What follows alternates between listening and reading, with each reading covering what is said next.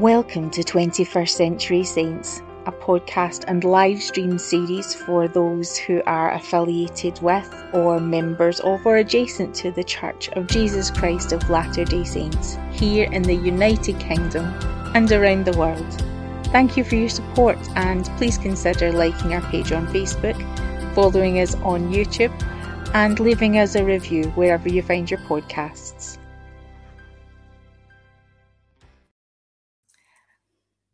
Hi everyone, welcome to 21st Century Saints live in the style of our other um, Brit Avenger Nemo, um, who did a, an impromptu live earlier on tonight to surprise us all. Um, we we're just that is some classy style. We we're doing the same thing. So welcome everyone. I've not even got our our starting statement ready to go. Yeah, um, I can vouch for that. That I literally got a yeah. phone call 10 minutes ago to say, I need to do a live. Would you like to join me? but this is not the first time, right? This is literally no. This is why you get me real style. No makeup. Here's a riot. Take me we as you find me. we did see that. So as you can see, we are makeuplessness happening here. We Alana, I'm really sorry. I'm just going to say this, right? Braless. um, porn shoulders are out. Well, mine's aren't. I'm being a good girl tonight. Um, I, you know, I'm and That's thank cool. you, audience who are joining us already. We hope we don't That's shock. My contribution. Alana's got a tattoo out. Hi, Richard. Um, th- thank you for those of us, uh, those of you who'll be joining us, just to kind of explain what we're doing tonight. Um, okay, I'm going to assume by this point you know who we are, but let's just introduce ourselves anyway. My name is Jane. I'm your host, Jane Christie. Uh, we're we're doing this live from Scotland, just outside Glasgow, and I am I am just out of bed. I have been in bed all day, just like her just like our friend Richard um, is is telling us in the comments. Like Ambralis, is it for Father's Day? It's because of Father's Day, but that is not as cute as it sounds. Um, we're going to fill you in in a second, um, but this is going to be our most really, real, honest. This is where we're at episode yet. Jane is having a freak out. So, um, how to process that? Let's jump on the internet, okay? This is my co-host, Alana Wilson Bryce. Hey. How, how, are you mentally tonight? Hi, I'm all right. I I guess I I've had a bit of a hissy fit last night and tonight, and um, earlier today. But I had my little one to kind of distract me a little bit. So we were having some dancing, and we were out playing football earlier in the garden, and so yeah, I've had things to occupy me from that. So yeah, the so the the lighting here um i think is in keeping with where my soul is. Um gloomy and um i you know wait alana where will we start? Where where where will we start? You're the one who wanted to do this so what okay. would your starting point need to be? Where do you need to go with this? My starting point is probably why why we're do, why I asked you to do this. Um, so my starting point is it's bloody Father's Day. Um, I'm just realising I'm pulling some really hefty faces here, but it's because I've got an itchy back and I'm trying to scratch it with a pen. but I'm pulling faces while I'm doing it. Guys, this is this is where we're at. Honestly, this is this is us normally. We seem so you know, what's the word I'm looking for together on other podcasts, but tonight it's just a bit of a wow, we're here. Exactly. This this is really, really bad. Um I'm covered in midgy bites and yep. um the thought okay so we're going to talk tonight about some good things that have happened this weekend and we're going to talk about ocd we're going to talk about father's day we're going to talk about some LGBTQ issues, and we're going to talk about faith crisis. Um, all in relation to us. That, that seems like a lot, but you know what? We're I'm just gonna I'm just gonna pour all of this out. And I'm I guess I'm also going to challenge you guys that if if you've got any words of advice, even if you want to jump on and maybe chat with us for a minute, let, let's let's do it because I I feel like I really need help processing this. Um Alana, how yes. how would you say I have processed my faith over this past few years? Like would, would you have said a faith crisis happens? no, happened? no, not not with you, because obviously, mm-hmm. like mm. I would say that I've had a faith crisis. And sorry, Peter, mm-hmm. if you're listening, I didn't get a tattoo because of my faith crisis. Let me just put that out there. I've actually wanted a tattoo since I was about 16 years old. Obviously, in the back of my mind, there is that thing about what the church teaches, but the, the real reason behind it is I was a big scaredy cat to go and get a tattoo. I was too scared it was going to hurt. So it isn't to do with my face crisis why I got a tattoo. I have always wanted one. Just thought I'd throw that in there. Yeah, and you realised where your pain levels were at. You learned a lot about your pain levels last week. I did. Um, yeah. And so you just so you well done. And, and going back to your question, Jane, I I wouldn't say you were in a faith crisis. Obviously, clearly, I have been for I'd say a couple of years. Um, yeah, I would say for a couple of years, I I've been. I would say I wouldn't even say that mine was a faith crisis right at the start. It was just like starting to question things and starting to look at things a bit differently. Um, but you you've always seemed to have it quite together and and although you've been fabulous with with helping me to process my my faith crisis as it developed um, and like you've never made me feel like not anything that I've been feeling. You've never made me feel like I'm wrong in feeling that, or mm. um, and and you've always like I've always asked like your view on how you know you can continue to be active in the church, knowing all the issues and the pain that it's causing to people, and you know you've always just said you know I hope you don't mind me saying this, that you know, it's to do with your covenants and things like that. And I totally understand and respect that in a sense. But for me, as much as I've made these covenants, I just don't feel that I can still continue to be affiliated with something that causes so much pain and grief to people. And obviously, as I've processed things and realised things about the lies that's been told to people, and I just think, is this really Jesus Christ Church? Because I don't believe it is. Um, and so yeah, I, I don't I don't really know. I would say with regards to your feelings on things, I'd say maybe over the last couple of months I've noticed things getting a bit more difficult for you. Um and especially over the last couple of days, I was like, whoa, I mean, even something you said to me earlier today on your doorstep, mm. I was mm. in total shock and disbelief. I was like, is this really my Jane who's saying this? and I'm not going to say it unless you absolutely want to. No, um, we'll get to it. We'll I, I was just like, like I, I had a chat with my aunt earlier about it, and because she asked how you were, because I'd said earlier I had oh. a conversation with my aunt about what was going on for us and and um, you know I'd said that you were struggling a bit and things and so she'd asked how you were when I was out walking the dog earlier and I said she's doing okay. I said she's struggling a bit and obviously I told her about what happened and even she was like Jane?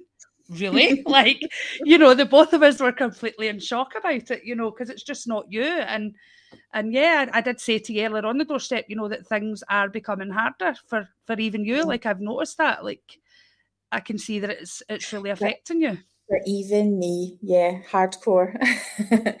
so, well, yeah. So this this past, um, okay, faith transition has been like a faith expansion for me. I have been learning, you know, over over years so much that has enthralled me, has been fascinating to me, has been challenging, and I've found all of that part of um, increasing the the light and knowledge that I've had in my life. It, it, the fact that it's it's been complicated has been um, kind of almost healthy for me. It's looked like I don't have to go to church and fake it. I don't, you know, I, I feel like it's been a rational, mature choice. So when I many years ago after a period of being away from church. So, as a convert, having a period of time away from church, coming back to church and choosing this, consciously choosing despite all of the difficulties, choosing to be here, that this is what, this is where my spiritual home is. This is the language that I approach, you know, my, my spiritual life with. I am, I am taking this seriously. And so and it would surprise me that people would love to read about church people at you know people in our ward we have a tiny ward and tonight is really uncomfortable for me because we're going to be talking about our ward and anyone who knows us or knows our ward is probably going to know who we're talking about and i don't like that but this is where we this is where i am and i'm you know. Um so yeah it, has been really exciting for me and to see people who um love reading church books or the latest thing that Deseret has released way back whenever you had to order, order every book from from America and wait for it all coming here. Um, I just had this assu- assumption that everybody was putting the work in, and you know, um, they didn't. Whenever all of this stuff is like news to them, um, Mountain Meadows massacre, lots of truth claims issues. I couldn't have conversations with people at church about it. And then as the internet appears, suddenly I can start having conversations uh, in my ward, and it's not just this little group of people. I'm going to shout out to my Tonya, who's who's online here, just who has been part of my spiritual journey. Tonya was part of you know the sort of core group of people that that that was my relief society my online congregation. So where there was um, spiritual stimulation lacking i could find that with this little bunch of people on the internet. We've been friends for like what almost 15 years. That's you know we we have visited with each other we've stayed part of each other's lives. It's just it's great. Um although tonya is my you know i still have to visit with tonya. That's still going to happen. Um, so yeah, then people, I'm, I'm able to start having more and more conversations, not so much about truth claims or church um, policies or doctrines, more about nuanced perspective or yeah, Tonya's saying it's like 17 to 18 years old. We, you know, we see that, I mean, this is how great people are at showing up. And I really appreciate it. Um, okay. This past couple of years, things have moved like lightning. Suddenly, um, we're seeing um, things really start to change within our ward. Yep. Start things really start to change within the landscape of the church. Um, I think the November 2015 policy, the, the exclusion policy, affected so many people. We're seeing just things start to change. Um, Alana, could you just while I go tell my kid to turn his volume down, could you maybe like talk a little bit about how LGBTQ issues have impacted our words just for a second? Yep, I'll do my best. Um, so obviously LGBTQ issues have very much so impacted our ward, and some of that is through my family um, yeah. directly, um, which was really really tough. Um, and I guess like I knew about the policy and I totally did not agree about agree with it, but I still figured that I was still better to remain at church. But as time went on, I then started to realise how much pain it was causing and how much pain it had caused, and obviously it was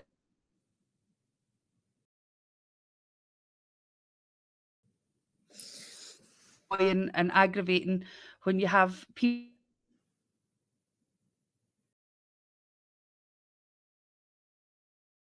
pains me because these are people I've grew up around. These are because obviously I grew up in the church, and so it's been very, very difficult to realise that these people have real, true issues with LGBTQ, and and that really impacted me directly as well as as realising that people I know and love are, are homophobic.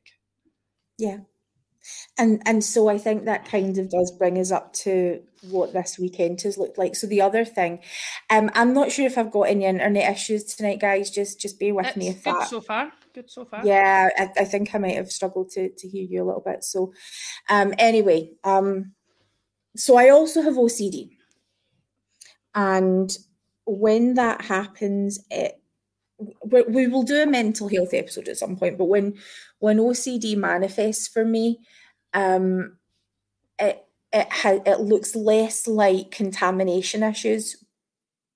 It has more looked like that this past sort of couple of years, but um, it's it's intrusive thoughts. It's uh, it's it's just it's very it's distressing. Um, so this weekend, the thought of um, I think maybe because of sort of you know midge bites and all these insect bites over my legs and things, so I'm having a little bit of a uh, wearing temple garments is just really really distressing for me right now. Um, it feels like I need to claw things off my skin. Um, it, so yeah, visually, I think I look like I'm in the place where, um, the place where I am. Um, Debbie saying I look sad. Yeah, I I am really sad, and I I just I really appreciate um the support even before I've even sort of talked about what's happened. Um, okay, so this weekend, um, my my eldest son has has come home to visit for a few days, and we are as a family we're just so mm-hmm. excited, and we've had a wonderful um, you know time being able to spend a bit of time with him. Um, we're getting ready to celebrate our 25th wedding anniversary um, this Friday. We're going to be partying hard on Friday, and it's so life is good. Life is really, really good. Um, then I'm I I'm aware that I, am sort of sitting last night, um, thinking about how today is Father's Day and thinking about how we want to honour that as 21st century saints and what should I what should we post that would be you know honoring honoring that day? And i had nothing. I mean i'm, I'm trying to find is there like a nuanced way that i could share something. We've shared you know our thoughts on mother's day before in an emergency crisis episode also. And i found it really easy to sort of talk about that stuff. But for some reason with father's day i mean i, I just did nothing um when when we had been talking last night, you and I, um, I don't know. Do you want to share the context of?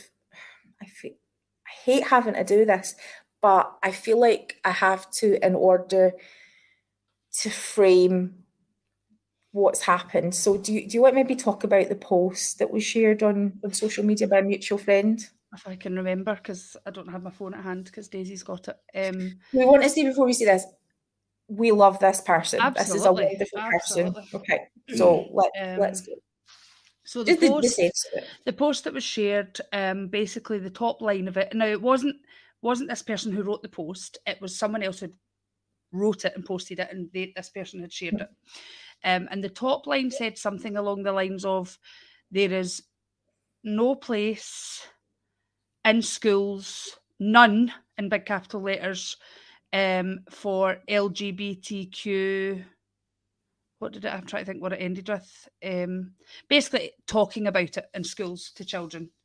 Um, and then the post kind of went on then to talk about, um, you know, sex education, things like that. Obviously, to me, the main the main issue of the post was the LGBT.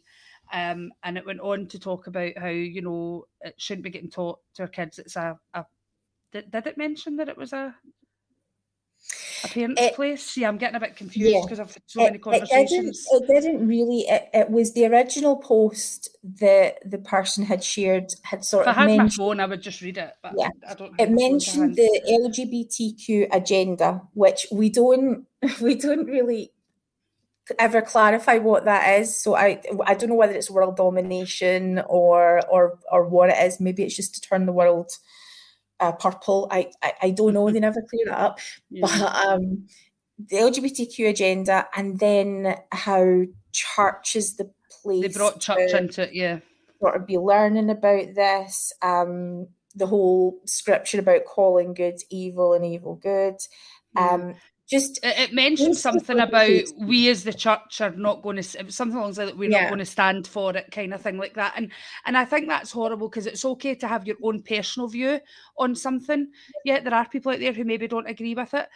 Um but to bring the church into it i i think that's wrong because i don't stand with their comments and saying that the church is going to roar and be heard and and put a stop to this because that's not my belief. So I don't agree with that. So how dare you speak on behalf of me? Like yeah, that's how I kind of felt. Like it was angry. It was unkind. But they said that they have people. That's what annoyed me even more. They, this person that, that, had wrote the post had said they have LGBT friends who they love, I'm but yet they're saying this post.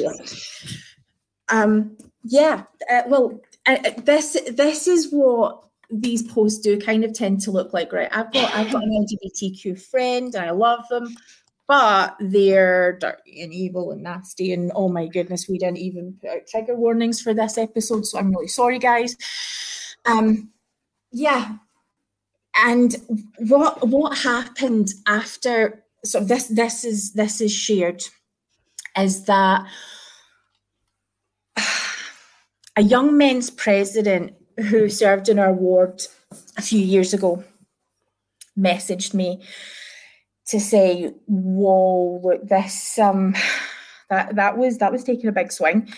Um, what it, it had sort of concerned him that you know in a tiny ward."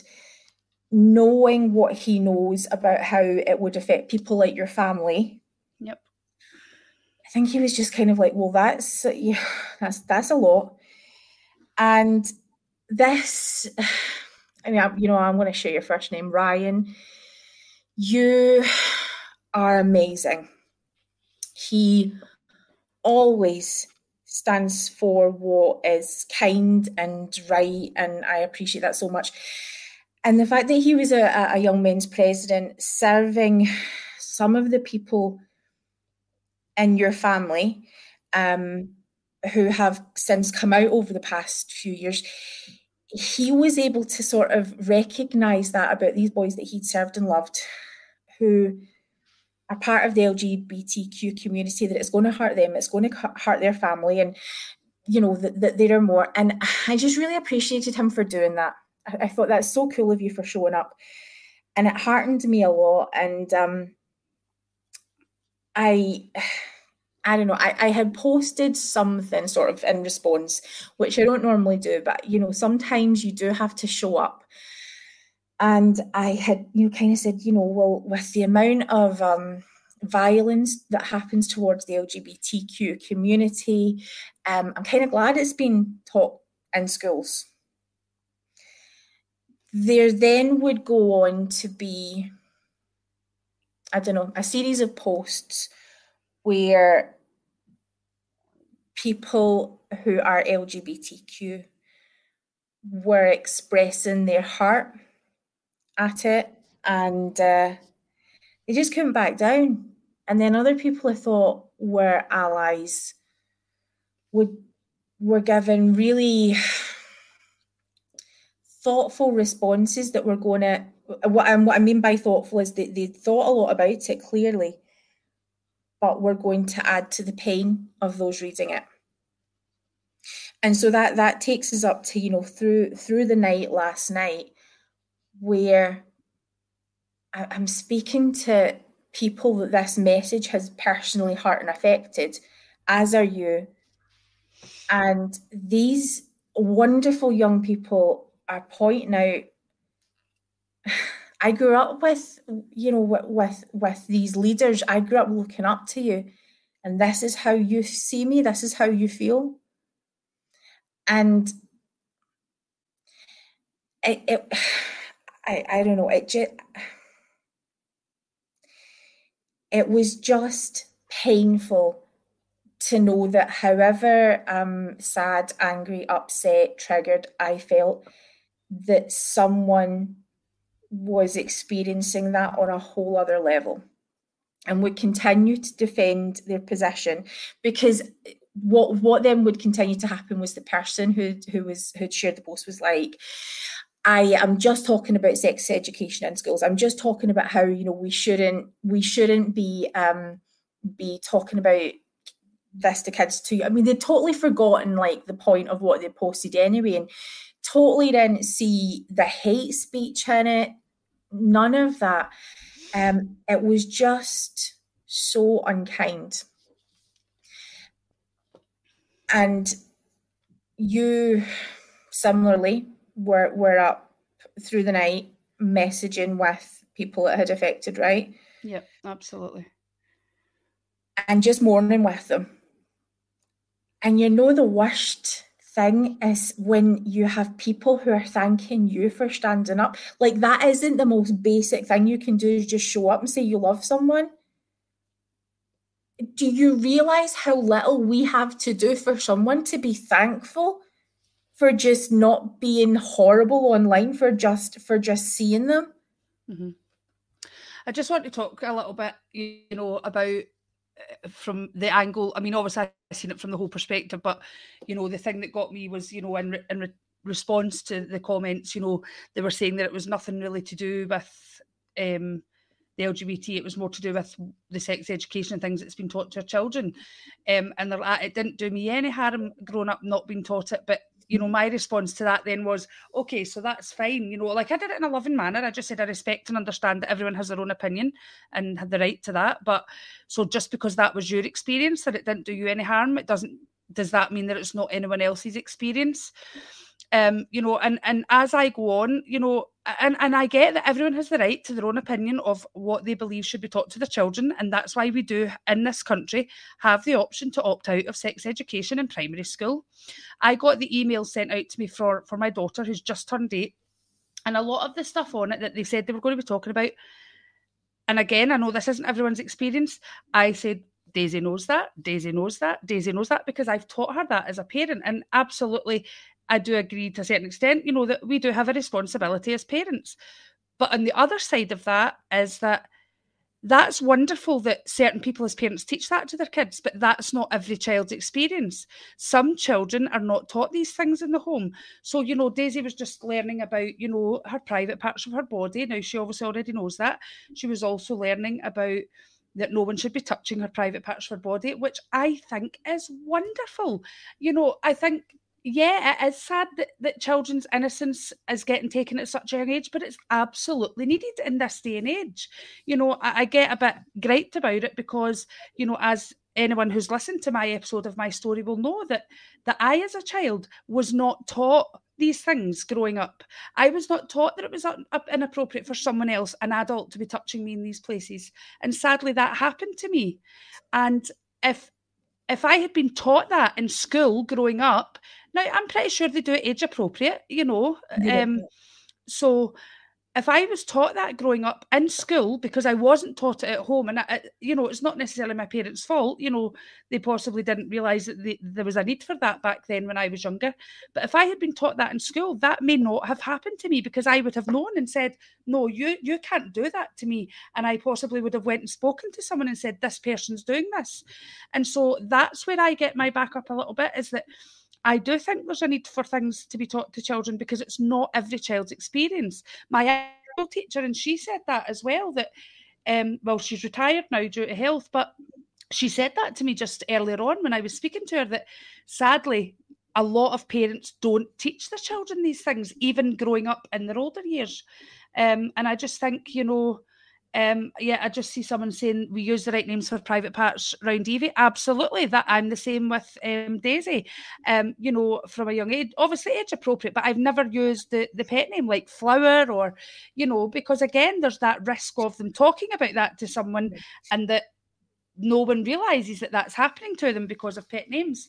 And I, oh, sorry, I feel like I've just went on a complete no, rant because, here. Because and I just sorry alana it's just it's no, just this is this is part of of of the picture of what's happened this weekend. So i am based on based on a bloody facebook post right? Who cares oh, i think we've lost is, you a minute jane. Right. I'm so sorry. Okay. Wait, jane's frozen. oh you're back. Yep. yeah we're you're clearly having any issues tonight. I'm gonna i'm gonna move into the um, um to the the kitchen and just kind of yep. just hope that we work this out. But anyway, yeah, I am not only supporting people who've been affected, processing it myself, but also here's my friend who has shared, who who these people know, they know your story. My friend who has shared the worst things that have happened to you in your life and their opinions. I, I mean, th- this is the effect of those opinions. Now, the reality is that that when we're when we're talking about kids and sex education, which wasn't the initial point of the post. Yeah, it just that's what it's. That's what that that was the point that was being made at the end of it all. That it was about sex education, but the post was never about that. To start, yeah. the first line brought up LGBTQ issues. That was the main point of the post. Yeah, they briefly mentioned sex and sex education, but the main point of the post was regarding LGBTQ. Sorry. And as you point out, and as um, as our, our friends of the podcast, Leo, Leon pointed out, our kids grow up talking about parts of their body, knowing they have a body, knowing that, you know, they may not call them the, the anatomically correct name. So when they go to school, schools in the UK make sure that when, um, you know, body safety, um, consent is being spoken about, they will use the anatomically correct name. And that is more offensive, apparently, to a parent to hear the anatomically correct name and it being spoken about in the school talk because because every parent isn't teaching the same thing. There are no. parents out there who are teaching hate speech. If you know, maybe Alana, you said something so good. Um, and, and, I have to say, we didn't spend the night commenting back and forward on this. Um, no, no. this post. You you made a couple of points that were just wonderful, but you had pointed out that just because you don't feel personally harmed by what you're posting on Facebook or your lack of, um, you know, support for how sex education is being delivered in schools, just because you don't feel harmed does not mean that someone is not harmed by this. Yep, absolutely. So for me, that's like saying, you know, um, someone saying, but I wasn't sexually abused as a child, so it didn't, you know, well, I was, and that was my experience. You know, to me, it's a similar thing. You know, one person's experience isn't another's, but these. Th- I mean, I guess I, I, I, I try to be a bit more. I'm not even meaning empathizing, but I get that every parent's different. But I also get that every parent does know their child, and there might be children who, at six or seven or eight, may be too young to to hear these things. They might feel they're not quite at the point. I know my daughter and I know she was. But again, like I say, I, I, don't know how it is in the, the USA or anywhere else, but I know in this country that you you can contact the school and say, I don't want them being taught that. That's my job as a mm-hmm. parent and I'll deal with that at home. You can withdraw from it. So, but, you know, I think for the biggest part, I mean, when I look at the email that I was sent from the school of what was going to be taught, I, I didn't think there was anything that was totally that I would have been like, oh no, I, I don't want her being taught that. You know, it, it's all stuff that they need to learn. Like I almost feel when people talk about, um, you know, body parts, like you know, even now, uh, some people in my family, when when they hear me talk about the proper body parts, it's like, no, you know, uh, and I'm like, but that is the name of our body part. Like, is it? Are we trying to shame our bodies for what they actually are? Yes. Yes. Like, you know, it's like we. That is what our body name is, and it's not that I don't want to say it. I'm just aware that you know would need to put out warrants and stuff for this. But you know, that is the name of the male part, that is the name of the female part. So why shouldn't we learn and understand our body? And I do wish, looking back, that we were taught it at a younger age for multiple reasons, obviously, and the one that I've already specified. I just feel sometimes is there an element of shame that goes along with that? I think that's exactly it. I think that's exactly it. Um, and I want to just before we we yep, move on, absolutely. just um, just honor one of the wonderful things that was said last night. And I, again, this is a good woman. This is a good person who posted this. But um, you know, one of the things that was pointed out was um, the the fact that the LGBTQ um, the dialogues around LGBTQ issues um, and teaching kids about relationships, their bodies. Um, it, it, uses um, LGBTQ issues to sexualize um, the the discussion, um, and I just I had really appreciated. I, I'm I'm kind of hoping to maybe maybe have a discussion about that because um but you know what i'm going to step back for just now um so that was last night yep i so i want to give context to what church has looked like um and and you know me i, I don't I don't mean I'm emotionless, but I'm really quite restrained. Um, my emotional days are way, way back. I do enough crying for both of us. Because you just feel it for everyone. That's your superpower. Okay. So if you guys watch the watch the pod, you'll you'll be aware that I have uh, an amazing son who is 22 years old and has special needs and is unable to leave the house and is very frightened of leaving the house and he used to love going to church. Um, when he would sing, the whole congregation would turn round because uh, you know you couldn't miss the fact nope. this boy's singing with such joy. Such I think joy. more people need to take a leaf out of his book. yeah, right. Well, I mean, that's what people would constantly be saying. Who would hate to leave church? Who loved the prophet, loved um, hearing about the pioneers, loved hearing about the pioneers. Um, don't know why. So you can never quite tell what uh, what my boy's gonna what he's gonna love. You know, the reality for us has been that again, it's something for an episode. But I just I realise how much of what's happened this weekend is relating to my job and being there to support him. There isn't anyone to show up from in the way that I have to do except for me. Um, I'm his person. Um, but there isn't a place for him in church.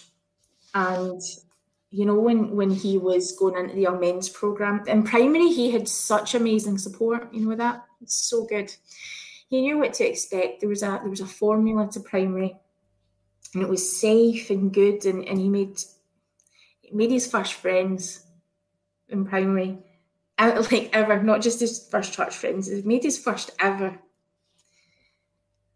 first ever friends when he was like ten years old because no one had had been his friends before. Um, you know the the the day the Sunday that um he turned 12 that week and he was so excited to be at church. And um, we were sitting in sacrament meeting and he was just, you know, bouncing, just getting ready to kind of just jump up and go. Because he really thought he was going to be able to pass sacrament, but no one had told him that he couldn't. He's not baptized, you see, because he doesn't need to be baptized.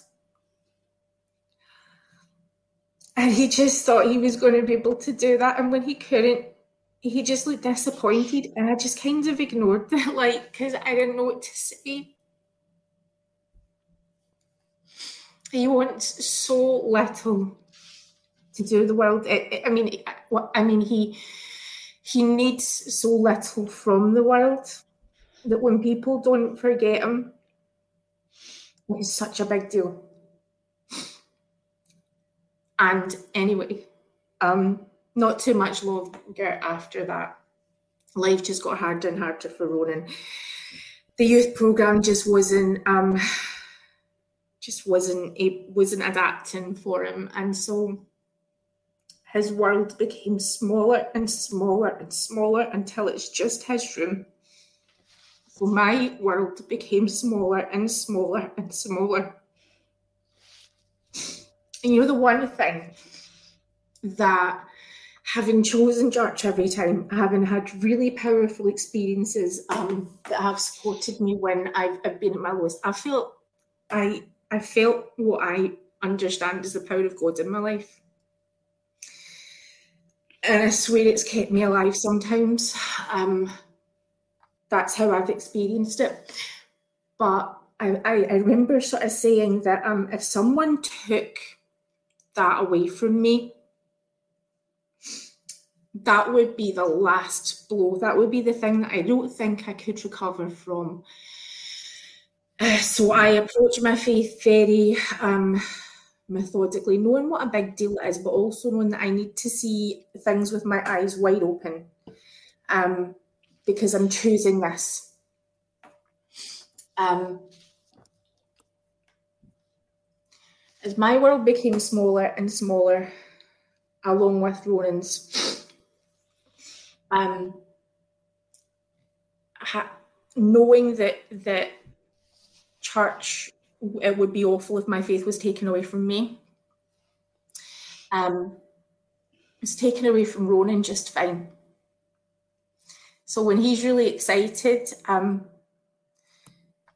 he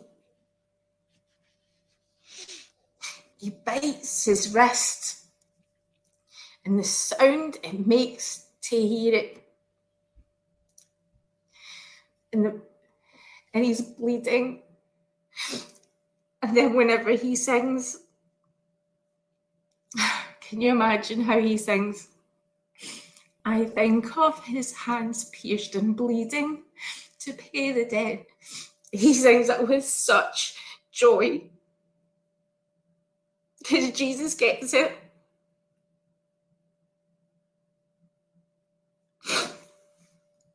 Anyway, his um, religious um, support, his church community, his um, ability to just hear the, the lovely, gentle stories of Jesus. That's not in his life anymore. Um, and I knew it was going to happen to me, knew it would. Um, so, towards the end of last year, no, two years ago. Oh my goodness, hasn't hasn't COVID just totally changed how we see time? okay. Winter is a time when it can be difficult. If there's a time I'm going to miss church, it would it would tend to be winter. Um, we're in a hill and, and snow here and, and stuff like that. And um transport issues. I, I don't drive. We live, you know, we live in a whole we live in a village just a whole other, you know, area away from the, the town. We there's there's no bus transport, so that early in the morning, sorry. Um so it can be tough. But um, yeah, I it's tougher to get to church in the winter. Um, and then OCD. So in maybe like the past, what I would say five years, if it snows, I freak out, right? A few years ago, yep. here there was a really, really bad snowstorm that just like people woke up one day and it's like, what's just happened? We sent our kids off to school and the schools just within a really short time were, were all closed. And there was a special needs school, um, which was in Glasgow.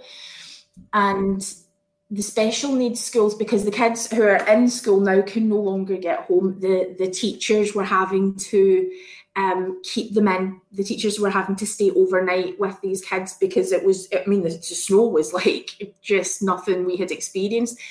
Um, there were kids on the motorway um, who were still on the school bus from, you know, like trying to get them back home safely, who were stranded, who had their who had their uh, teachers and uh, bus drivers, you know, staying with them that whole time. I remember feeling so afraid that that could ever happen to that either Ronan couldn't get to me or I couldn't get to him.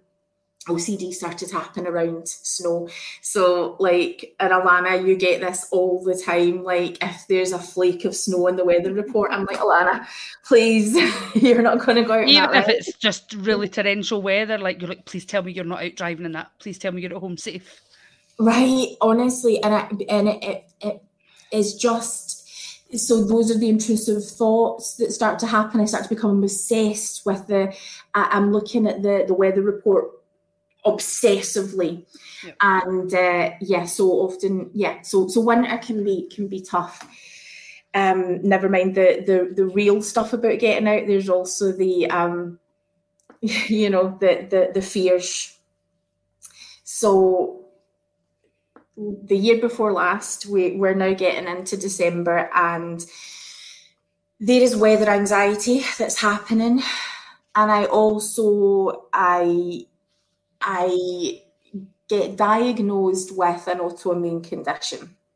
And I am sleeping constantly. Like I think I'm awake for like maybe four hours a day. Um I'm kind of I'm in recovery from some issues with with my dad, which we're how we're going to circle back around to that, people. um, but it was a messy, messy period of time.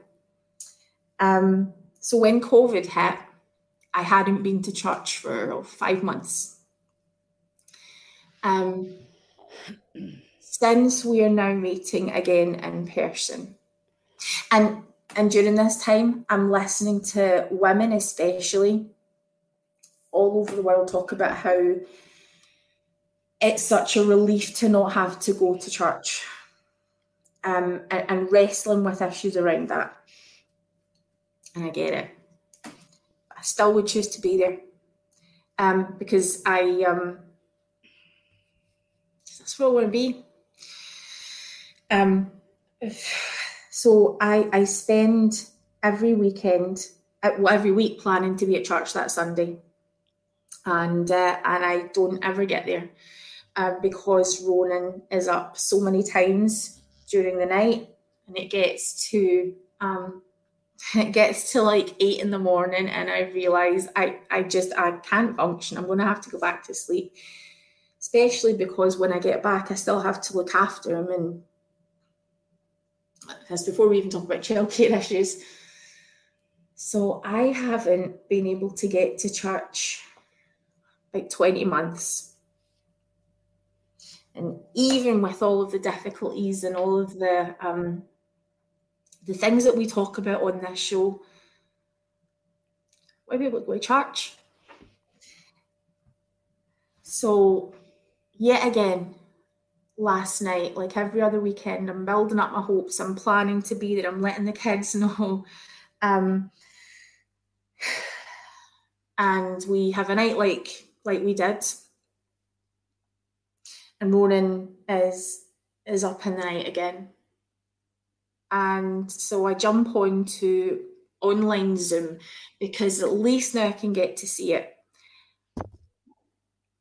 Nobody's bringing sacrament well, do really start? I don't think many people really think about it. Um, we still manage the ward pages, right? Pretty much and stuff like that. I mean, we're like as involved in the ward as you get still. I may not attend, but I still take to do with the ward page and right. yeah. but you know, I, I guess what I mean is like, as much as I've been able to participate on Zoom for the most part, um, just I haven't I haven't been able to have that experience for a really long time unless it's been online with Community of Christ. Um, I miss it.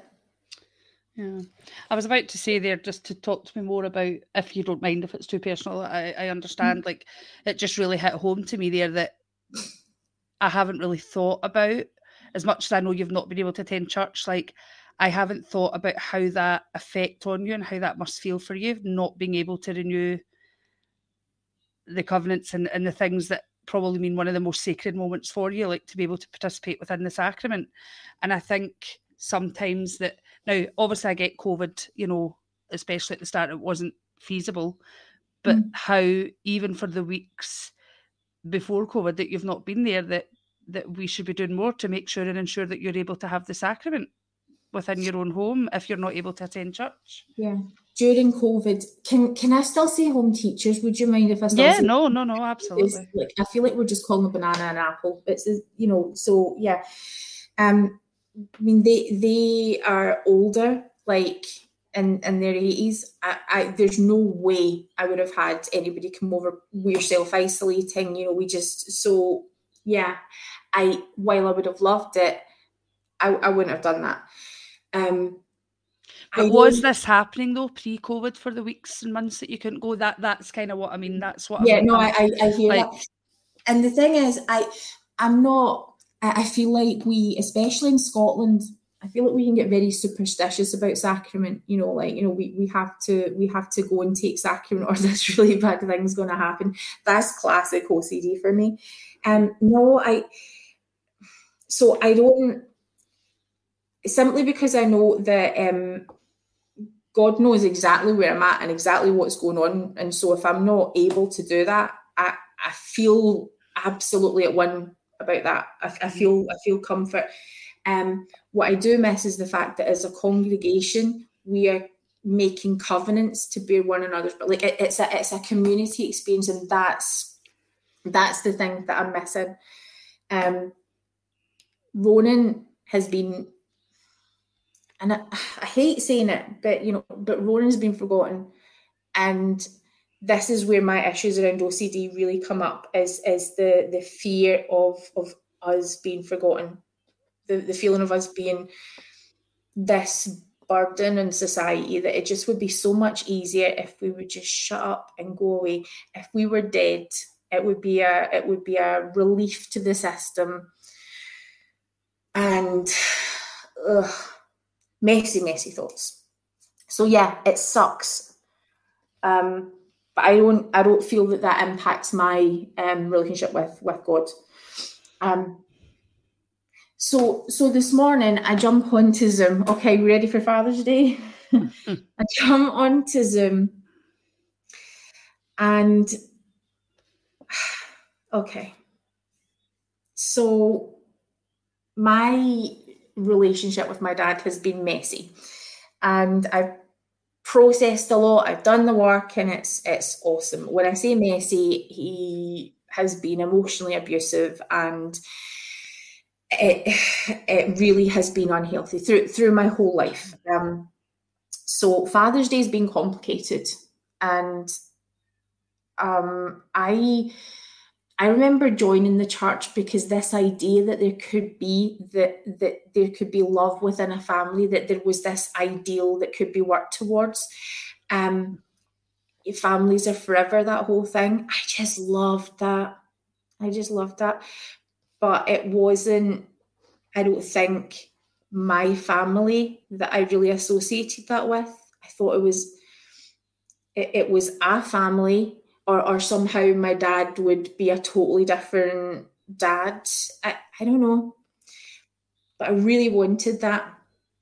Um so I, I find Father's Day painful. Um, similarly with Mother's Day, when when we have um, Father and Mother's Day at home. It's lovely. Our kids are, you know, like card or you know the kids have done something nice. That's lovely. That's between us and our kids, or us and our parents. But to constantly feel an ideal from church about what fatherhood is, or should be, or could be, I, I don't think I think I'm just I'm so worn, I'm so done this weekend that I just I don't think I have words to express it at the moment. I know they exist, I know I have them, but I've not I've not got the ability to to do that right in this moment. See, I think just if I can just say quickly that hmm. you know, obviously growing up, you know, I I'm not saying my family was perfect in any shape or form. We had our issues. Um you know, my mum and dad's relationship wasn't perfect. Um, you know, some of my siblings seen and heard things that I don't have any recollection of. Um, you know, and so it wasn't perfect, but I have had quite a supportive and and you know loving mother and father, and and I guess you know, I grew up just thinking this was everyone's experience you know because you don't have any reason to think otherwise and it's it's only in the last probably what age am I 40? It's possibly just in the last 10 plus years that I've actually realised that this is not everyone's experience and how hard it must be for people on Father's Day and Mother's Day when that hasn't been their experience. And I've only really thought about that in the last number of years, obviously being a friend with you and, and having that understanding of how your family life was. You know, and I, think... guess it's a bit ignorant of me to to grow up just thinking mm-hmm. that that's everyone's experience, you know. And I I just feel that we need to wake up as a society and realize, you know, it's the same as like, you know, how hard and difficult it must be for someone. You know, I have someone on my Facebook who sadly their child was born and died within I don't know, it was a matter of weeks after after birth and and how hard it must be, you know, because she's on my Facebook to see me posting mm. about the birth of my great niece and, and and I was so aware of that as I was posting that and and I love now that I'm in a place where I am considering these things and I'm not saying that I don't have the right to post about it because it's such a wonderful time for us and, and we want to tell everyone but I was so aware in the back of my mind how difficult yeah. that must be for that girl to see a birth of a child yeah knowing that she's lost her child and so I am more aware now and I have a little bit more empathy for people to realize that yeah, it's great for us saying, yeah, Father's Day, yeah, Mother's Day. I mean, I said to my mum just the other day, I think it should just all be cancelled. I don't think these should even be days. And this was Father's Day. And she said, what? And even Mother's Day? I said, yeah, because it's just all money making. It's, you know, why can't we show our mums and our dads every day that we love and care for them, that we re- we respect yeah. them? Why does it have to be just this one special day? Um, and I'm not saying that people don't show them every day, but I just I, I, I said to you what was the word I used earlier? Like I almost feel we're idolizing people. Um, you know, and, and I feel like it, it shouldn't be that way. Like, why can't like I go back to what you say, you know, in church, why can't we just talk about Jesus? You know, well, isn't is, that what it's about? Yeah. So yeah, we I, I feel like the words are starting to come actually. Okay. So so as I tune into church this morning, um, there we kick off with a, a, song, a hymn. You know, um, love is spoken here. Wasn't that always so lovely until today when I just cannot bear to hear it? I see my father kneeling with my family each day I hear the words he whispers as he bows his head to pray. Um, mine is a home where every hour is blessed by the strength of priesthood power. I think those were the words. Um, the, we've had a lot of new um, people who've been called into our ward. uh, they're, they're single adults, oh. married adults, it's, it's lots of younger people who are exactly the same age as my son. Um, still forgotten about. Um, there'll be no reaching out to him because his name doesn't even appear in the wards list anyway. But um, yeah. And then um, the first speaker is an 18 year old boy who's been assigned to speak on preparing to be a good husband and father. And I just couldn't do it. I uh, I think I nearly I think I might have broke the laptop. I just slammed it shut. There was a profanity. Yeah, and just for Charlie, if he's watching, it wasn't her new laptop. it was uh, an old one. My husband is uh, yeah, just needing that reassurance. So so here's what's happening. Um because I know that I think everyone who went to church today thought it was wonderful. I mean, I didn't, I, I couldn't stick around for anything more than that. I am tired of the idolizing, uh, fetishizing of motherhood and now with fatherhood, how it's equated with um, what the hell? Uh, why the hell do we keep saying righteousness? Righteous? Why do we ever use that word? But you know, we'll be obsessed with you know being a righteous um, husband and father. What? Okay. so we we put these um, parental um, actually let's just say it, biological you know like like relationships up on up on a pedestal and i'm thinking that today was the day when i was going to be there and every week since church has returned i have felt so thankful that i haven't been there. That i didn't do it. Um the kid who is you know in the next room who uh, what what my child has been through in relationship to to their own biological family to hear of that to hear that stuff for it's not even that I resent it like my dad sucks, so how dare you all be happy? it's not even like that. No, it's, not at all. It's equating it almost with with godhood, with perfection. You know what? I'm not ever, ever, ever going to be a perfect mum. I've got no intention of being a perfect mum because I need to be a human mum in order to give my kids what they need, and I can only care for me too if I can be a human mum. Um, and with with fathers making making it seem as if we have to have this disgustingly perfect barrier between it becomes about me and God. That's what it is. It becomes this is supposed to be his church. This is supposed to be Jesus' church where I turn up, where I'm trying to turn up to hear about Jesus, where I just want to feel, I just want to feel the peace. I want to feel it taken away. And what I'm presented with is a God who, who, who is so disconnected from what I need to hear from, from I'm turning up asking for bread and I'm getting a stone. I'm turning up at church and I'm hearing children, actual children, talking about what they're going to be like when they're a dad. You know what? 18 year old child, do you know how hard it's going to be?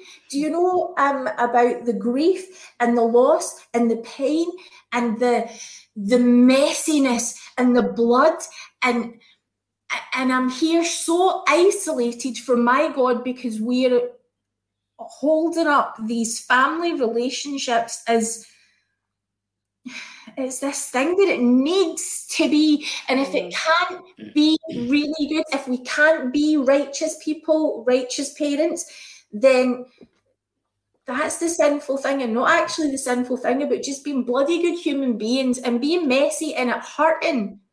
Yeah, I think just as you're speaking about that, Jane, it just gets me thinking, you know, from growing up in the church perspective. So obviously, you know, they talk a lot about us as mothers and we're going to be wives and homemakers and we need to learn how to sew and we need to learn how to iron and how we're going to be parents and how wonderful it's going to be. And I always go back to this thing of, and I was actually listening to one of the Mormon Stories podcasts again, and he brought it up also. Um, the boy, I can't remember what his name was. Um, I see it as Gerardo, but I know that's not how you say it because he's Mexican. Gerardo or something like that, yeah. Um, and he said the same thing as like what I feel like we go to church and we put on this false pretense of how our life is, how wonderful it is. So, you know, you go at growing up in the church, you go to church and you have this wonderful idea of how motherhood's going to be. And I wanted nothing more in my life than to be a mother. I love kids. I was always around kids. I was called the Pied Piper growing up because if you're looking for your children, find Alana and you'll find your children. And, you know, I had this idea of how motherhood was going to be. And by bloody hell, and sorry for saying that, was I wrong? It's nothing like you grow up believing it to be because of, like you say, there's such all the things that are put on it is how wonderful motherhood is and uh, being a wife and a mother and and it, it, I, it was a shock to my system. I love being a mum. Like I say, I'm not the perfect mum. I get it wrong so many times, but it just it isn't anything like I thought it was going to be. And I think this is where we need to stop doing this to women to to make it something that it, it truly isn't. And I'm sure there's pr- plenty of mothers out there who feel the same as me that motherhood's not all it's cracked up to be. And as much as I love being a mum, sometimes I hate being a mum, and I'm being totally honest. Mm. Sometimes I hate being a mum because of the responsibility. Now, Daisy's dad and I are no longer together, and for the past three years, he's not seen his daughter. I've had to do it alone. I've had to be mum and dad. Now she's just started seeing him again, but you know, and that's the thing that people need to realize. Now, I'm not saying it's all women. That there are some women who also walk away from their children, and the father's left to be a single parent. But whichever way it is, you know, we're left to deal with that, and like you say, the pain that comes from being a parent, the worry that comes from being a parent. I'm like, you know, I, I said as a generalization, if I knew life was going to be this hard, I wouldn't have signed up for it. You know, would I change my daughter? No. But I'm being honest and and vulnerable here and saying there are times I hate being a parent. I hate it. My, I sometimes feel like my life would be so much easier if I didn't have this responsibility as a parent. Would I change it? Probably not. It's bloody hard. It's not all it's cracked up to be like growing up in the church that you think motherhood's going to be so wonderful and so amazing. And it's not. It's not. Maybe for some people it is, but I don't believe it is. I haven't spoken today. I, I wish my husband a, a happy. My, my, husband works in London, just so that you know. Um, I just realised how this was going to sound. Um, and so I wished him a happy Father's Day when I spoke to him earlier today. But I, ha- I mean, I, I haven't been able to post about the um, wonderful, wonderful job he, he has done and does, um, because this has become so big that Father's Day hasn't been able to be about just appreciate appreciating him. I went back to sleep today and only got up out of bed because I just couldn't do it. I just couldn't do it. I, you came over to visit with me to hear me out, and I,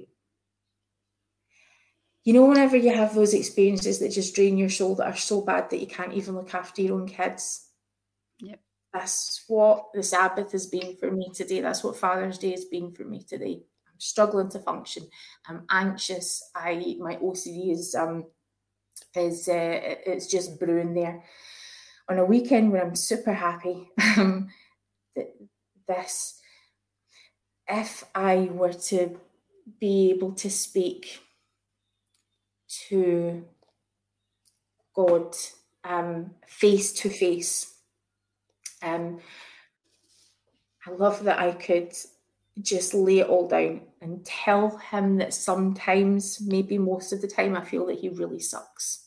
That I need God to show up in person. That these barriers to to me being able to um, feel, to be able to parent, this really, really sucks. And there are times when um, I really want you to step in and you don't step in, and as much as we could have these huge doctrinal lessons about why God's going to step in, it sucks. And when when I get to speak to Jesus and wanting to ask him, this is your church.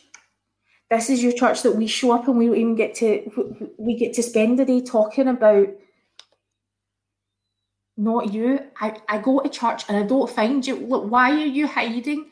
I feel like it's when I speak to my dad to be able to say, I deserve better than this. I deserve a dad who is going to show up and who cares and who isn't, you know what, this is, I think, what it is for me, who isn't so bloody selfish that everything has to be about what they need and they forget that I, we're here. I feel forgotten. I feel trapped. I feel like oh, I feel so angry, and it's beautiful. And I love, I, I love that I get to have these real feelings. But oh my goodness, this is and is this all gets to be wrapped up in the priesthood bow that is how I'm supposed to ap- approach or see God. And so, where are you, mother? Where are you, father? That this is my experience of worshipping and trying to find you. Could you stop hiding? Could you stop rejecting me? Can, can you please just stop rejecting us? Because that's how it starts to feel. When all I want to hear is stories of peace and comfort, and instead I get stories about standards being higher and higher and expectations being more and more when we're just trying so hard to love Jesus, to love our neighbor, to, to love the people who are overlooked. And like I said to you earlier on, that when I look around and in the context of last night, thinking these are the people that I'm surrounded with. Do you not want to thank God?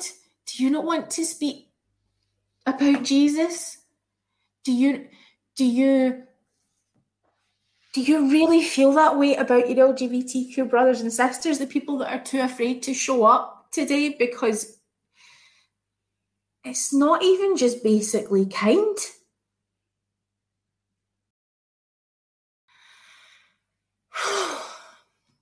I don't know what to do with that today. I really don't.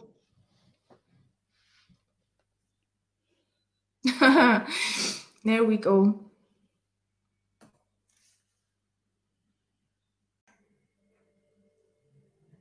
I'm just really thankful that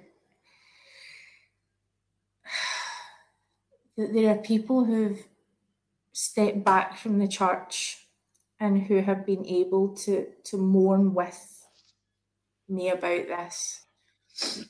Um, that there are people who are in the church who mourn with me about this, and I don't know. I'm just feeling lost. Aye. Go and tell me some comments, Alana, while I get my head straight. Um, okay, so let me see. So I've just gone back to Susan DeBar's comment. I hope I've pronounced that correctly. I'm not good with names. Um, who said, Jane, here's what people say to me. Don't worry because your son has already earned his place in the celestial kingdom. Is that supposed to make life better? Oh my goodness, that is it exactly. They've already made it so they don't need church. Um, and so it's our responsibility just to keep up to you know to, to meet that that standard. Um, what the hell is a human parent supposed to do with that? Yeah. And the you know that that that's some kind of excuse for leaving our children with disabilities behind. You know, let's let's get real about it The real truth is it's a lot easier when when they don't go to church. When you put less resources into it. We're a Absolutely. tiny ward. Yep. Um, but, but it still should have been there. It still should have been there should have been something put in place, even if there had to be extra people put within the organisation to help to support Ronan, even one on one within the organisation. Um, sorry, um, I just said his name. I'm not sure if you were okay with that apologise. No, absolutely. Um, you know, I mean, I just as you were talking about your boy, you know, Jinx, here I go, I'm going to get emotional. I remember so many times the joy in his face when we would come home from church because he wanted to know what hymns we sung, who said the prayers. And I remember feeling so hurt at that. At the same time, I'm thinking he should be there. He should be experiencing that for himself firsthand and and I think why can't we do more to support people? You know, I've never told anyone this before, but do you know what? I am. Um, he, he remembers the people who go to church. And every time that I've been, I come back and I make up the names of the people who I tell him are asking for him make it up. He's so happy. At one point, he had some best friends in church.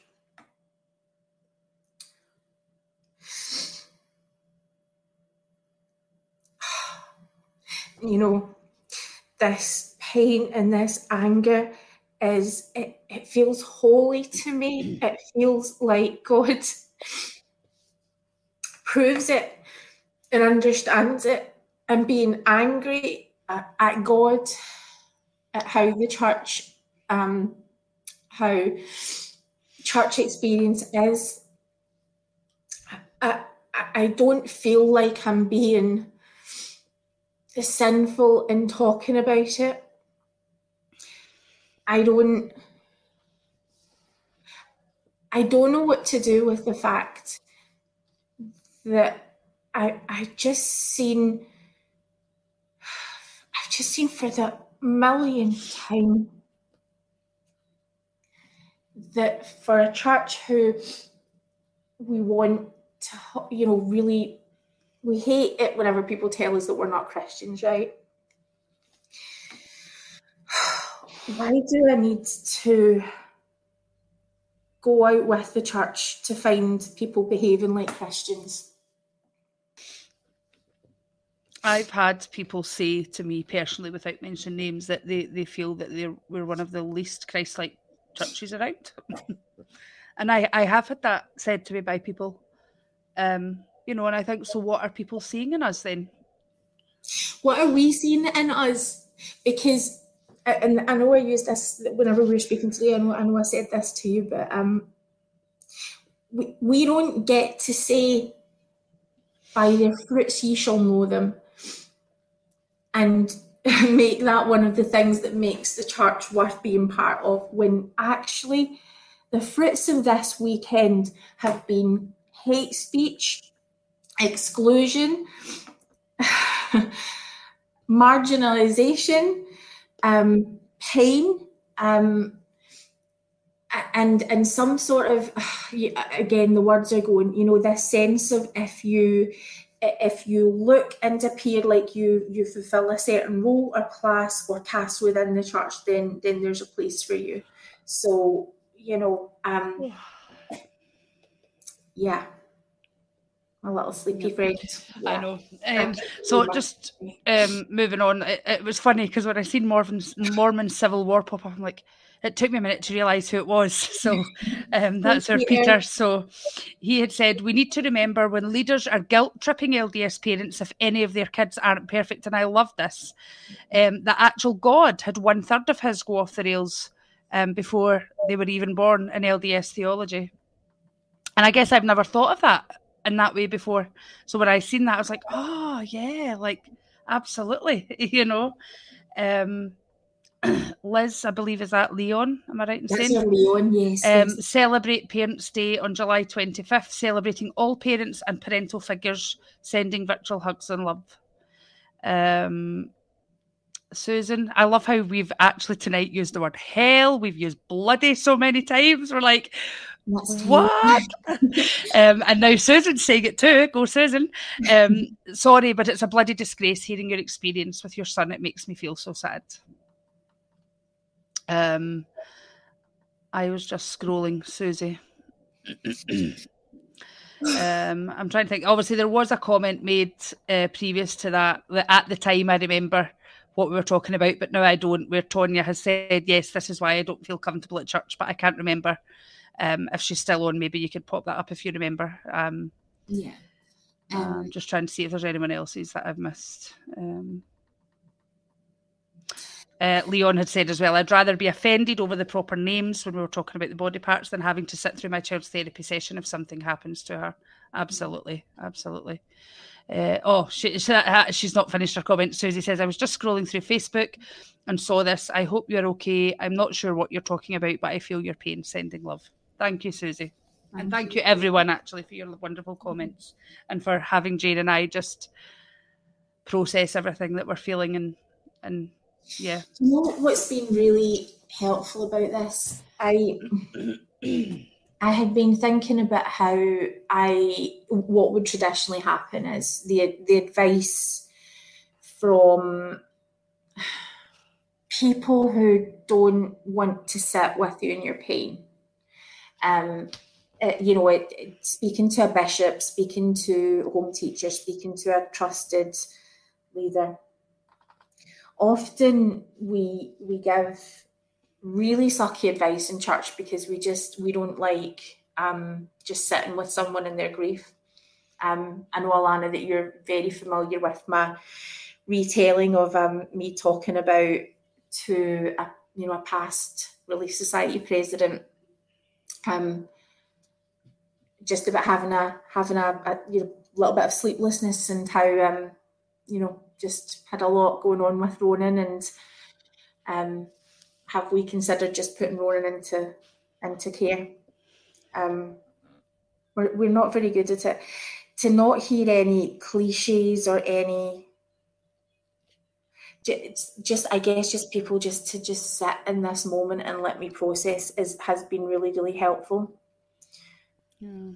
But I genuinely I think I'm in a place right now where I I I don't know what to do about the fact that I am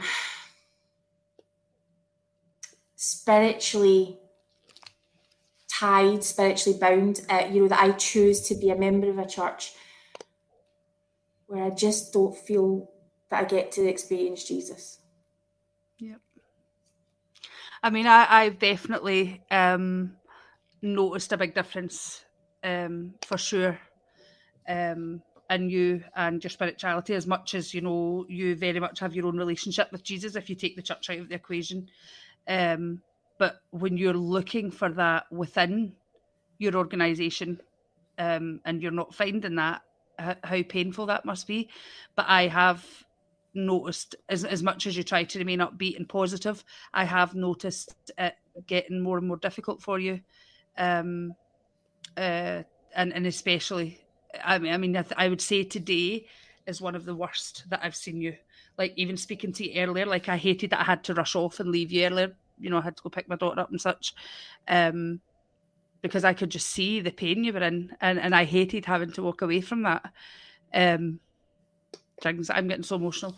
Um, you know, because it, as you know, like when someone feels pain, I feel it too, and that's just a mm-hmm. gift that I have, and and I sometimes feel I don't have the words, but you know, I I, look back at the two of us and, and I laugh almost because the two of us were just like but you know that's yeah. how we process it and i think that's okay that sometimes you just need to get it all out your system in that way um obviously we've tried to do it a bit differently here you know um than what we do in our personal but it's so hard when when you see someone in pain and you don't know how to fix it you don't and i know that you don't need me to fix it i know that's not what you want but mm, but i want to fix it i want to make it better for you and i can't but i just know that that by being there, being a listening ear and, and just loving you no matter what, and um, you know, that's enough for you that that just being there to, to say what we need to say and and get it out of our systems. And and it may take us the next few weeks to fully process this and to still get over it. You know who knows? We might be like tomorrow looking back going what the heck did we just do last night? Like what you know we might not you know um but i just think you know that going back to I'm kind of swerving back here, like when you said about sometimes the things people say, you know, like would you not just put them in a home? And you know, I've said this that that I've experienced situations as well where things have been said that have been more harmful to me than they have, mm. you know, in regarding my experience as a child. And and I don't believe wholeheartedly that, that the person who said it meant any harm or to cause me any pain, and whether they even know at this moment in time that they that really caused me pain. But but I think sometimes in the, the situations within the church, and again, this is where I always go back to, we shouldn't be having people in these positions without the proper training because they're not counsellors, they're not trained counsellors, they're not trained um, whatever. I can't even think what I'm trying to say here. Um, but sometimes if you don't know what to say, don't say anything. Shut and up. that is okay. Like, mm. I think yes. within the church, we have this need that when someone is coming to us as a Relief Society president or someone is coming to us as a bishop, that we need to answer in that moment. But silence is okay too. Because if that person truly understands you and, knows you as a bishop or a Relief Society president, they'll know, like, and if you believe in that the Spirit talks to you, which I don't know if I even believe in that anymore. But if you believe that the Spirit talks to you, then people understand that silence is okay.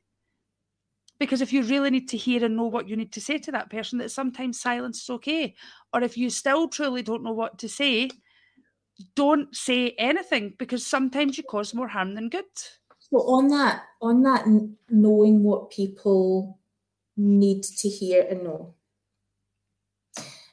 I think that's I think that's exactly what my struggle is um, with with the experience of, of watching church today is that is is this what people needed to hear and know today? People who were going to church. and, while I'm sure all over the world, Latter Day Saint congregations who have all had the exact same experience, let's face it, it's it, Father's Day comes, they do Father's Day stuff. There are exceptions. Not every word I know does, but generally speaking, that's what you're signing up for. Um, is that what we needed to hear today? Because hmm. it's not what I, I mean, it was, and I think I got to see how over, especially the pandemic, and seeing seeing pre-pandemic how church anxiety was a thing, um, and and the amount of really good, faithful, especially women who were experiencing church anxiety the pandemic happens and there is the release of that that expectation. And people settling into that. And now as i am every weekend hanging everything on my ability to i'm going to be able to go today i'm going to be able to go today. And the anxiety that comes along with that about what that's going to be like as someone who's now going and experiencing you know like i do have these contamination issues the thought of being outside anywhere any social interaction is really really difficult to to feeling like it just all comes to a head and then I don't have anything to do with that anxiety, I end up spending all day, all night in bed, not able to get up, shaking, and feeling like I know that women, especially, and men, but, all over the world in our church community are experiencing this. And this is what it looks like.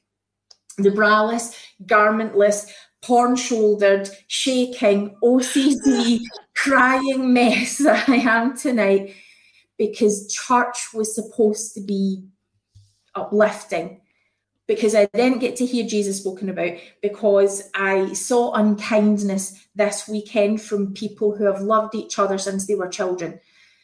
Because I expected my dad to show up and he let me down this was the only stuff that I really wanted to talk about, and the stuff that I think if I can be real about, then there's a chance, right? That this is how the only way I can make being a member of the church work is if I can do it and be be real, be me. This is it. This is what we're working with. Yeah. Um I just want to draw attention to Peter's comment. Like, I, I, you've probably seen my face when I read it. I was like, this is mm. wonderful, and this is how it should be. One of my best callings was to take a very autistic young adult in our ward for a walk in the park for an hour or two so his mum could have respite and do Relief Society without having to worry. How wonderful is that? If that can happen in one ward, why is it not happening in other wards? Like, we need to do so much better. Um, I like as well that he says, you know, I think a lot depends on leadership really and leaders having ideas and imagination for accommodating everyone. This episode will hopefully raise ho- hopefully hopefully raise awareness and ways we can be more Christ-like. Um, yeah.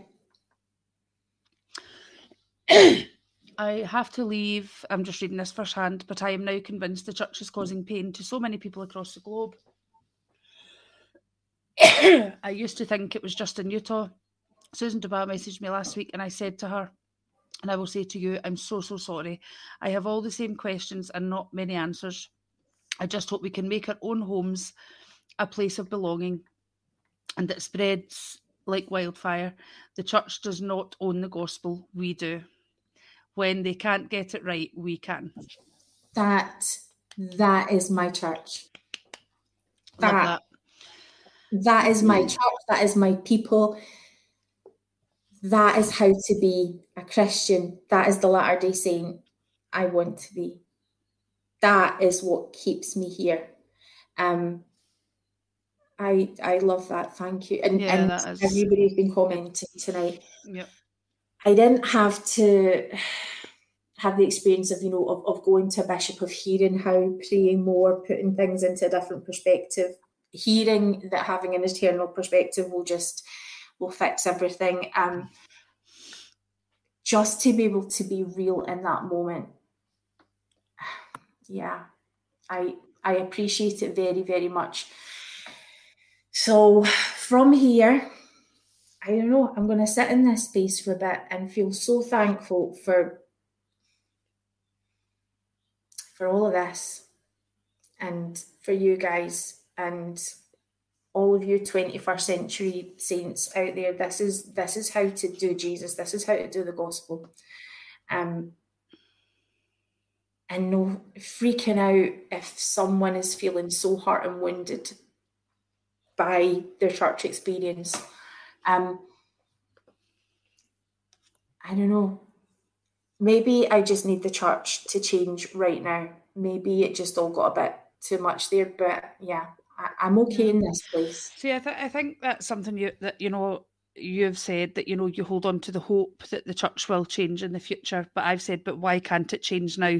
You know, I've said that like I get that it takes time sometimes for things, but I think why are they still continuing to cause damage and pain to people? They can see it. They they, they surely can see it. They're losing multiple members. Um, people are resigning from the church. Um, the numbers are going down within our ward buildings.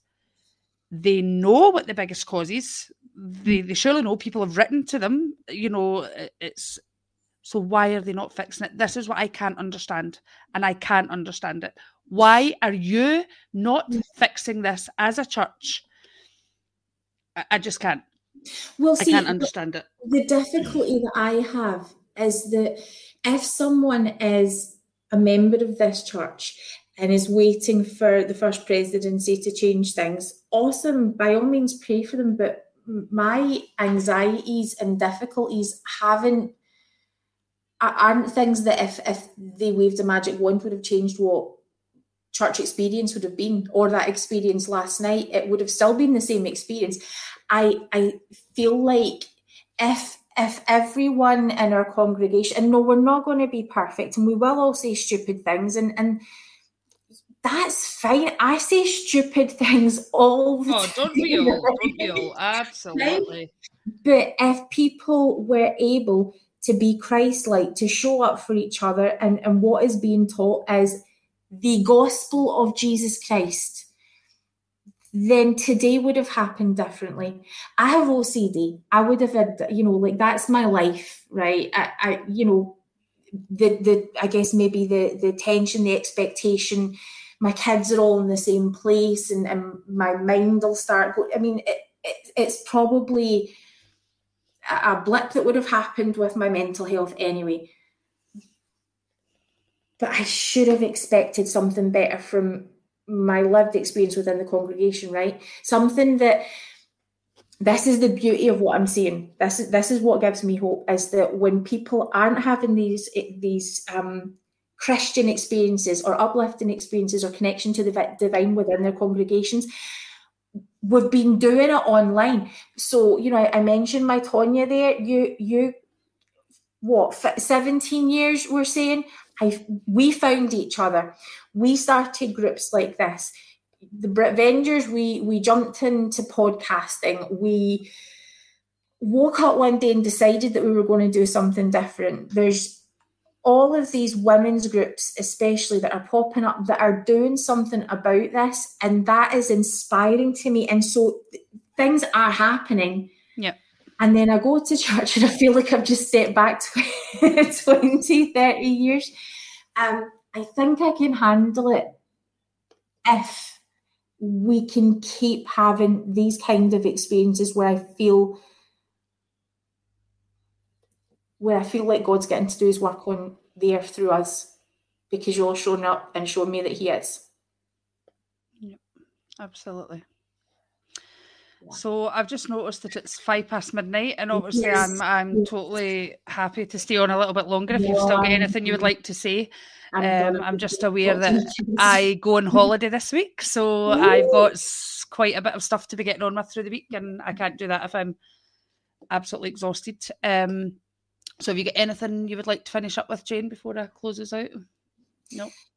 No, I poured it all out, and I honestly, people, I love you all so much for showing up for me in this space. I love your comments and I'm so thankful for you. And you you did a very kind thing tonight by sitting with me tonight. Yeah, absolutely. And and this I, I, do have to just, you know, say when Jane said at the start, like Jane being so vulnerable like this, you know, with the tears and everything, like it's very few and far between that that you see that with Jane. And that that's what made it a hard watch for me this time because I'm not used to seeing my friend crying and and I'm not saying that she's heartless because she doesn't cry, you know, but it's just not. She's usually quite in check, and it's just hard to see someone in pain and and not be able to do anything. But again, just thank you so so much to all of our listeners, especially because it was just a very impromptu one that we hadn't uh, planned for. Um, we we do have this Wednesday our, our normal planned one at eight. And we're um, going to make it fun. We've had some we've had some heavy episodes, so we're gonna we're going to be having a chuckle this this yep. Wednesday. Yep, apparently so. and so we, we will be with you. I'm not sure going forward. We'll probably talk more about that. Obviously, we're coming up to our summer holidays here in in um, Scotland in the UK. Um, so we may be looking at taking a little break, maybe for just even a few weeks, just to let me spend time with my daughter and not have to think, oh, I've got my podcast to do this evening. Um, but we we will um, keep you all posted on that as the weeks go on. I mean, if Jane feels she wants to do some without me, absolutely go for it.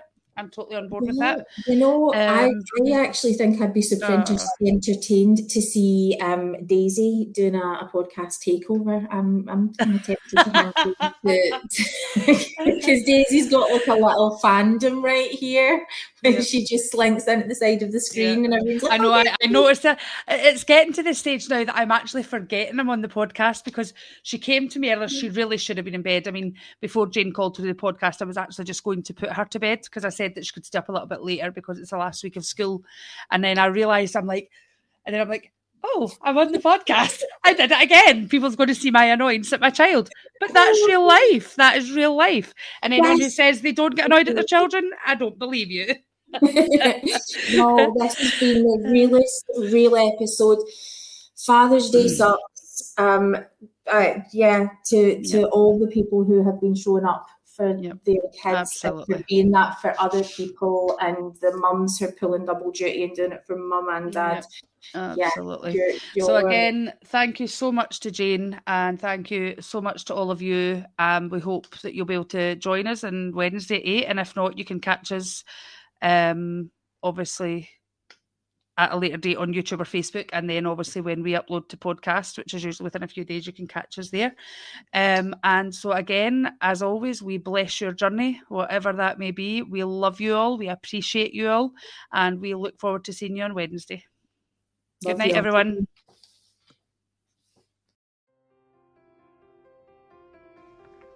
Thank you for listening. We would invite you to come and like our Facebook page our YouTube page and to leave us a review wherever you find your podcasts. Also, we now have a TikTok page, so you can come and find us at 21st Century Saints on TikTok and uh, let us know what you think.